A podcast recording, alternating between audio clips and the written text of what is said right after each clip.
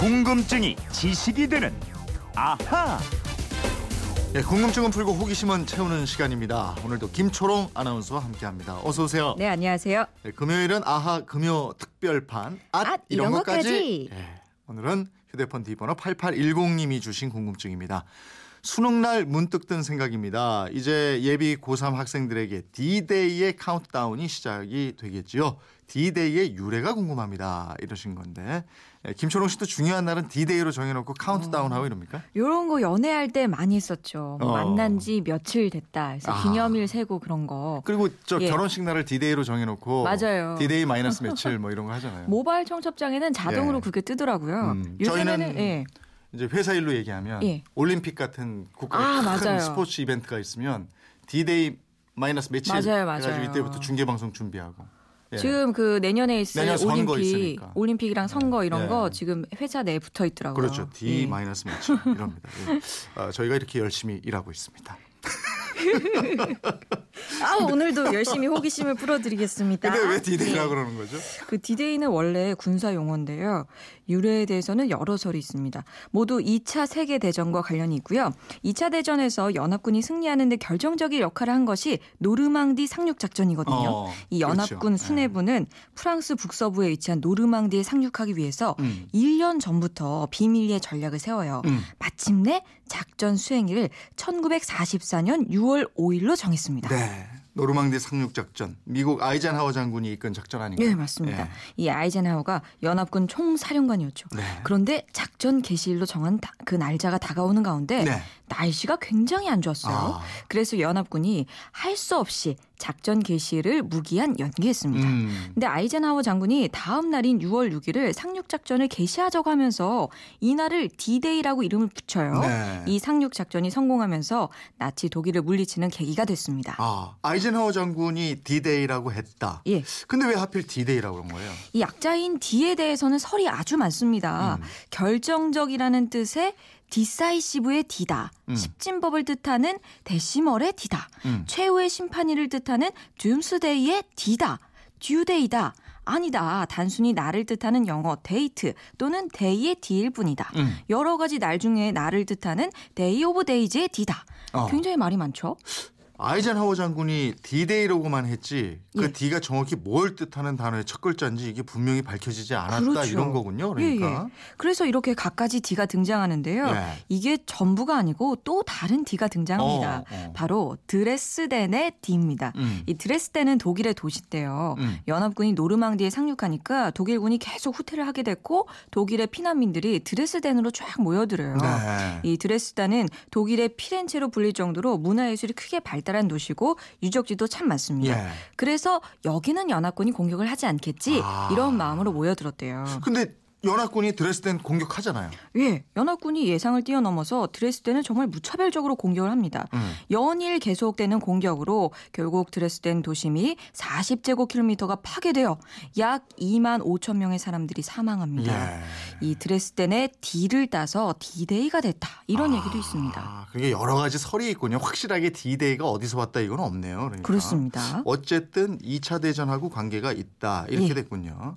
8810님 궁금증 풀리셨죠? 어, 이번에는 울산에서 김대원 씨가 주신 질문인데요. 초등학교 3학년 아들과 컴퓨터로 영어 공부를 하던 중에 아들이 이러는 겁니다.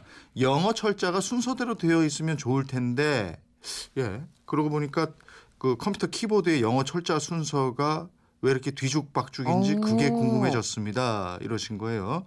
예, 왼쪽 위부터 Q, W, E, R, T, Y 순서로 되어 있는데 이게 혹시 많이 쓰는 순서입니까? 아이에게 대답해 줄 수 있는 아빠가 되게 도와주세요. 이러셨어요. 글쎄요. 이것도 이유가 있겠죠. 예, 세상 일에 이유가 없는 건 없습니다. 네. 혹시 지금 컴퓨터 앞에 앉아 계시면 키보드를 한번 바라보세요. 음. 영어로 좌측 상단부터 Q, W, E, R, T, Y 뭐 이런 순서로 쭉 이어지는데요. 네. 흔히 이거를 쿼티 자판이라고 부릅니다. 음. 이 자판 순서가 컴퓨터 키보드 개발자가 이렇게 만든 건 아니었고요. 네. 먼 옛날 타자기가 수동이었던 그 시절부터 시작이 된 거예요. 아, 그럼 수동 타자기가 이렇게 돼 있었다는 건가요? 예, 예. 이 어. 수동 타자기 한자 한자 칠 때마다 타닥타닥탁탁탁 소리가 나잖아요. 그렇죠. 그래서 활자가 한 자씩 찍히게 되는데 이 수동 타자기를 만들 때 가장 중요했던 게 활자를 치는 기계의 팔이 서로 엉키지 않도록 하는 게 중요했대요. 아. 그래서 타자를 빠르게 막 치다 보면 네. 활자가 그 기계 팔이 안에서 엉킬 수가 있거든요. 네. 그래서 일, 일부러 이 알파벳 활자가 엉키지 않도록 자판을 배열했다 그래요. 아, 그게 옛날 수동식 타자기는 알파벳을 빨리 칠 수 있게 설계한 것이 아니고 엉키지 않게 만드는 게 중요했다 이거군요. 그렇죠. 근데 지금은 컴퓨터 키보드 자판 사실 그렇게 만들 필요는 없습니다. 네. 수동 타자기처럼 기계가 나와서 활자를 찍는 게 아니고 디지털로 즉각즉각 입력이 되잖아요. 그렇죠. 예, 근데 컴퓨터가 나올 때까지 이 사람들이 수동식 타자기 이미 익숙해져 있었던 네, 거죠. 네. 그래서 쿼티 자판을 이렇게 컴퓨터도 계속 나오게 된 겁니다. 그러니까 익숙한 대로 예. 친다. 이게 자판을 새로운 형 태로 바꾸면 키보드 입력하는 법을 새로 익혀야 되니까 그 익숙했던 사람들이 반대를 했겠군요. 네, 맞아요. 그래서 기존 방식을 그대로 따라서 하는 건데 이런 걸좀 네. 어려운 말로 경로 의존성이라고 합니다. 어. 한번 경로가 정해지면 나중에는 그 경로대로 의존할 수밖에 없다는 건데요. 네. 키보드 말고도요. 왜 기찻길도 경로 의존성을 보여주는 좋은 사례입니다. 아. 이 기차 철로 간격을 넓게 해서 열차 폭을 키우고 싶어도 처음부터 깔아놓은 철로와 통일해야 하기 때문에 맨 처음에 깔았던 철로 간격 그대로 계속되고 있습니다. 아 그렇군요. 그게 경로 의존성이군요. 네. 김대호님 아이에게 잘 설명해 주실 수 있겠죠? 이번에는 휴대폰 뒷번호 0607님인데 재용 씨 염장 지른다는 게 무슨 말이에요? 이러셨어요. 염장 지른다. 예, 염장 지른다는 네. 말. 가만히 있는 곳을 들쑤셔서 힘들게 한다. 뭐 불난집을 부채질한다. 이런 뜻으로 쓰이지요. 이 어원은 딱 명확하지는 않고요. 대략 세 가지로 풀이할 수가 있겠습니다. 네. 첫 번째, 심장을 뜻하는 염통의 염자랑 오장을 뜻하는 장자에다가 지르다가 붙었다 이건데요. 음. 우리 몸속 심장하고 오장을 지르면 아주 아프겠죠. 네. 두 번째, 염장이 소금 염자에다가 저장할 장자, 즉 소금에 절여 저장한다는 이 뜻에다가 이 지르다가 붙었다 이런 말인데 왜 상처에 소금 뿌리면 엄청 아프잖아요. 네, 네. 그런 것처럼 아프다는 겁니다. 아니 그럴 듯하긴 한데 예. 그렇게 뭐 아기가 딱 맞는 것 같지는 않고. 자, 세 번째 하나 더 예, 들어보세요. 예, 예, 더 있군요. 예, 예. 통일신라 때 해상왕 장보고 아시죠? 예. 이 장보고가 신복이었던 염장의 칼에 암살당합니다. 아. 이러면서 해상 왕국의 꿈이 무너지죠. 여기서 가슴 아픈 일을 당하면 염장이 칼을 지른다. 이런 표현이 나왔다는 겁니다. 그러니까 이것도 역시 정확한 거는 뭐 알 수 없으나 예. 몇 가지 설이 있는 거예요. 그죠? 셋 중에 하나는 맞지 않을까요? 디데이도 오늘 그런 식이었어요. 뭐 여러 가지 뭐 있지만 예, 뭐 하나 예. 뾰족한 답은 없었고. 그 뭐 제가 정한 건 아니라서 네. 속 시원히 답은 못 드렸습니다. 오늘 몇 가지 예. 설을 가지고 온 거네요. 정확히 뭐 이 중에 어떡하려고. 하나는 있을 거예요.